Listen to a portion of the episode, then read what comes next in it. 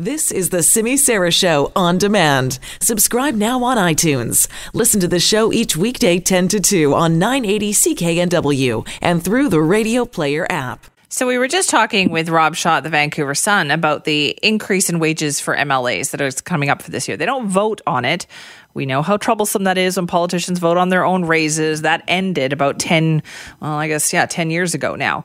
Uh, essentially, it's pegged to the rate of inflation, which means that they'll see about a 2.7% increase. Uh, that is an increase of almost $3,000 over their salary from last year. Meanwhile, most employees of the public sector will see a 2% wage increase. And as Rob Shaw was telling us, that's causing a lot of discussion about whether or not that is fair. And there's some unions that have yet to negotiate their deals. One of them is the BC Teachers Federation, and the president, Glenn Hansman, joins us now. Glenn, thanks for being here. Good morning. Thanks for having me. Where are negotiations at? Oh, well, we started. Uh, negotiations began at the end of uh, February. They've continued through the month of uh, March. The teams are meeting today, and collective agreement that's currently in place expires at the end of June. So there's there's lots of time to reach a deal, and we feel optimistic about that. Um, but we posted this story on our Facebook uh, page this morning, and there's a lot of angry face comments that are on there, just simply because. Um, there's an awful lot of workers in BC, both in the private sector and the public sector, who are definitely not seeing their wages tied to inflation.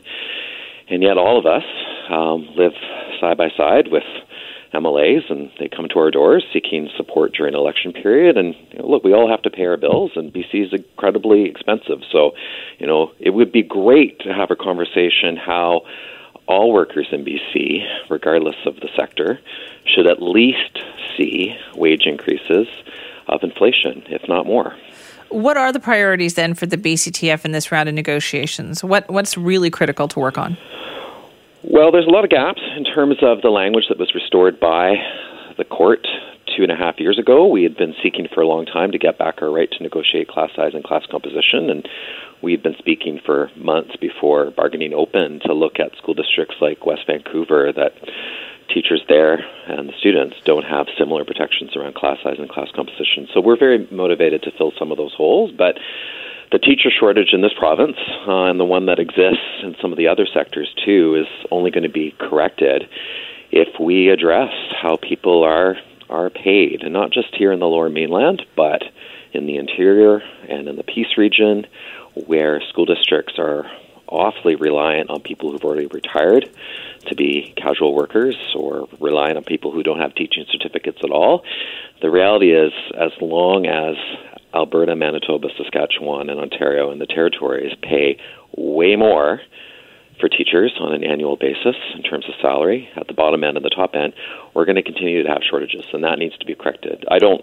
I'm not. Uh, you know, going to sort of uh, expect that this be completely fixed in right. any one round of bargaining, but we at least have to see a significant step in that direction. So it's a bit distressing to find out that MLAs, who are in in one sense the employer, the boss, are are getting a wage increase tied to inflation in the ballpark of 2.7, but nothing like that is on offer to any public sector worker in the province. And uh, you know, my partner works in the private sector. He's certainly not getting an increase like right. that. And I have lots of friends that work in the private sector, and they're not seeing anything like that either. Would you like to see some incentives as well? I was talking to Rob Shaw about that of of you know providing incentives for more rural teachers or bonuses for you know getting training as a French immersion teacher, that kind of thing.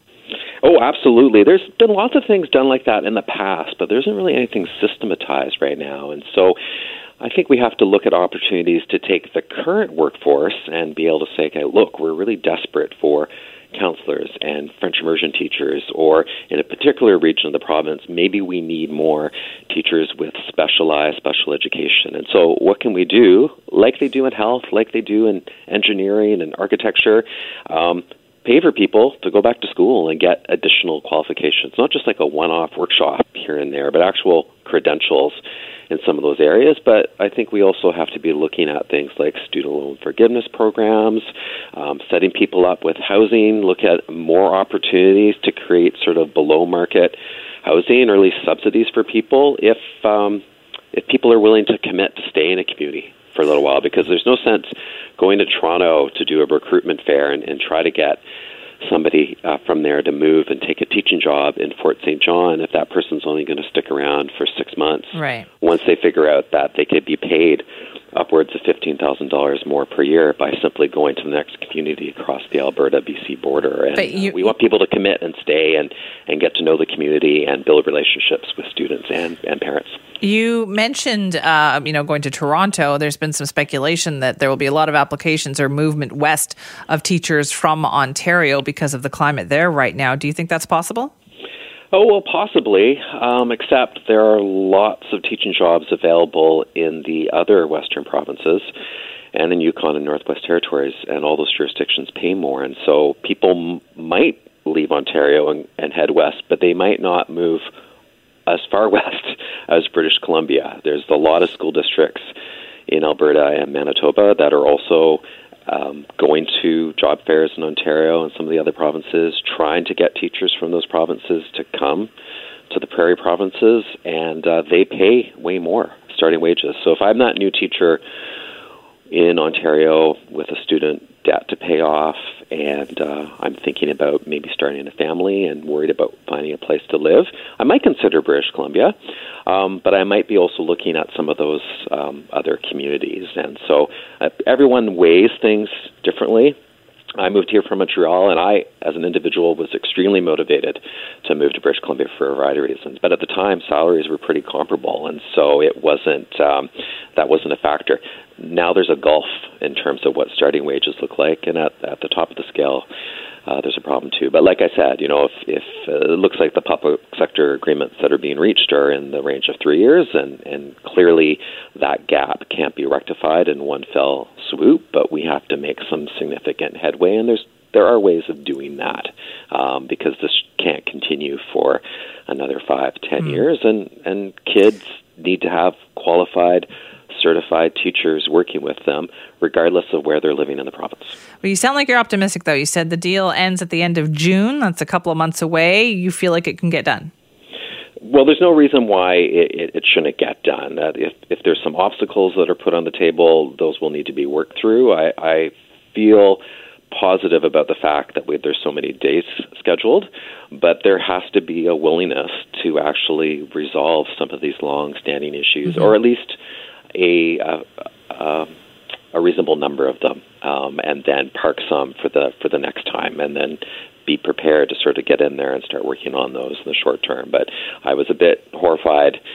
Um, you know, not surprised because we know what the rules are, but to sort of see um, when we have tabled in the past uh, proposals to have wages tied to inflation, and when we've had those rebuffed, or where it's been hmm. implied that somehow that's asking for too much or being greedy, that uh, MLAs continue to get that and and and justify it for the same reasons that we've attempted right. to justify it in the past. And I think it's a conversation that British Columbians, it's a fair one for British Columbians to sort of scratch their heads and ask, why is this okay when we're not seeing anything similar for ourselves.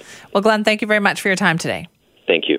That is Glenn Hansman, the president of the BC Teachers Federation.